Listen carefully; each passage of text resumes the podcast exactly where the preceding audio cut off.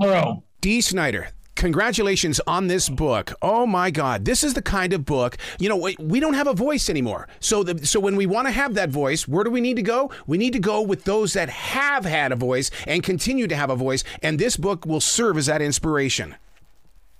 That's really nice to say, Arrow. You know, uh, as a matter of fact, I was having that conversation with people online uh, on social media, and I say, you know, people, you got to speak up. You know, you, you can't just don't just sit back and let other people decide your your life's course.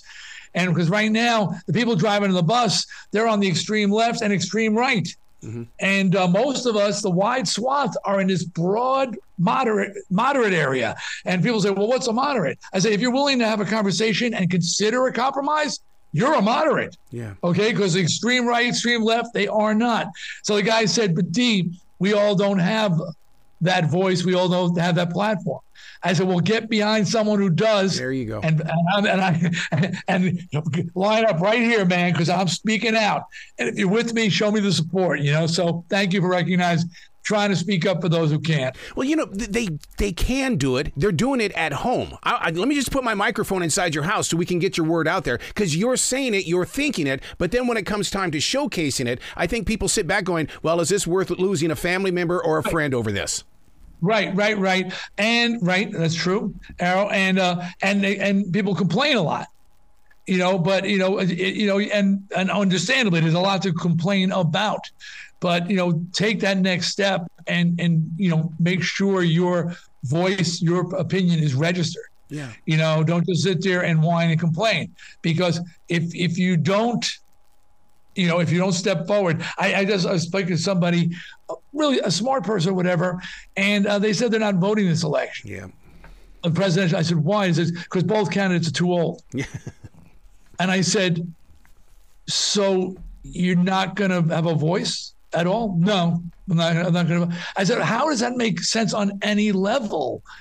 And and you really think those two old dudes are actually controlling things on their own? They're not. They're they're they're they're, they're the mouthpiece, but neither neither of them are just doing it all on their own. Right. So anyway, the point is though, you know, you can't just sit there in your house and hope things are going to get better you got to do something about it. To this day, the image of you in front of that U.S. Senate committee has always been in my heart because I was that jock on the radio that really needed to pay attention what was happening with music. And the reason why is because what you did, Brewer and Shipley did not do. Neither did John Denver when when Rocky Mountain High was attacked. Because I mean, you stood up for this for the sound and the creation of music. Well, let's just give fairness to John. You know, uh, there wasn't that platform, and uh, you know, of this huge Senate uh, hearing, which was worldwide. You know, I mean, it was an amazing opportunity to speak out.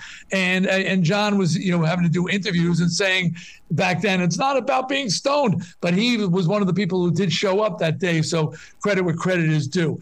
But yeah, you know, I mean, when they asked me to come, I didn't ask to go. Wow. They asked me, and I don't know who. And I said, "My God, do they have any idea who they're asking?" I knew full well they just looked at my photo with this bloody bone and the screaming face and said, "Oh, great, let's bring this guy in. We'll make a fool out of him in front of the whole world, and we'll shut up rock and roll." And uh, if they had just done an iota of research, they would have found out I didn't drink or do drugs that's a big red flag for them. you don't want a sober guy walking in who might actually be able to put a sentence together. No. Speaking of photographs, that front cover, I hope to God you're going to be marketing that baby as a poster. You know what? That's uh, that's uh, that's pretty legendary. That was uh, so at the time of the we were getting ready, you know, Stay Hungry was set to break to be the big album. And in anticipation, a tour was set up, or it was going to be 13 months. So we did a photo session that was started at 9 a.m. and at 11 a.m. day one and finished 9 a.m. So 22 hours because it was not just the album cover, it was uh, pre- uh, promo photos and all the makeup, no makeup. You know, we were getting setting, getting set, and that album cover photo was the last session we did. And that picture on the cover was the last photo taken at 8:59, the last frame of the last roll of film back when they roll of films. we were leaving, we were walking, going to take our costumes off, and the photographer said, Dee, I got one more roll of film. Let me get some solo shots of you. And I said, all right. And nobody wanted to touch the bone because it reeked like rotted meat.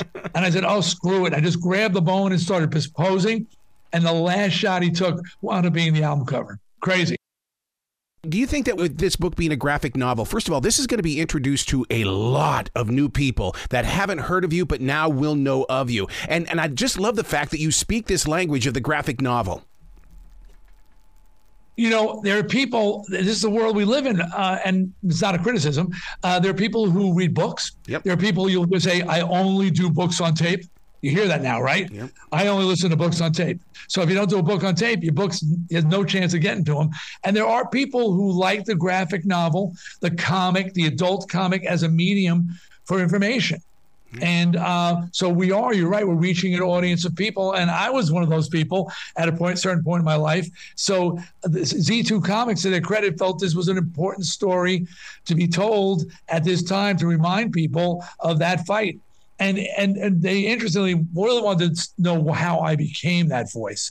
So they go all the way back to my childhood and follow my life's path that led me to be that guy who walked into that room at that moment of time. You know what? What you're not coming across as you, you 10, 20 years ago, people have said, "Oh, Dee Snider, he's just he's got grumpy old man syndrome." No, you have been solid with your voice since day one, and it's because you have passion and compassion for real people.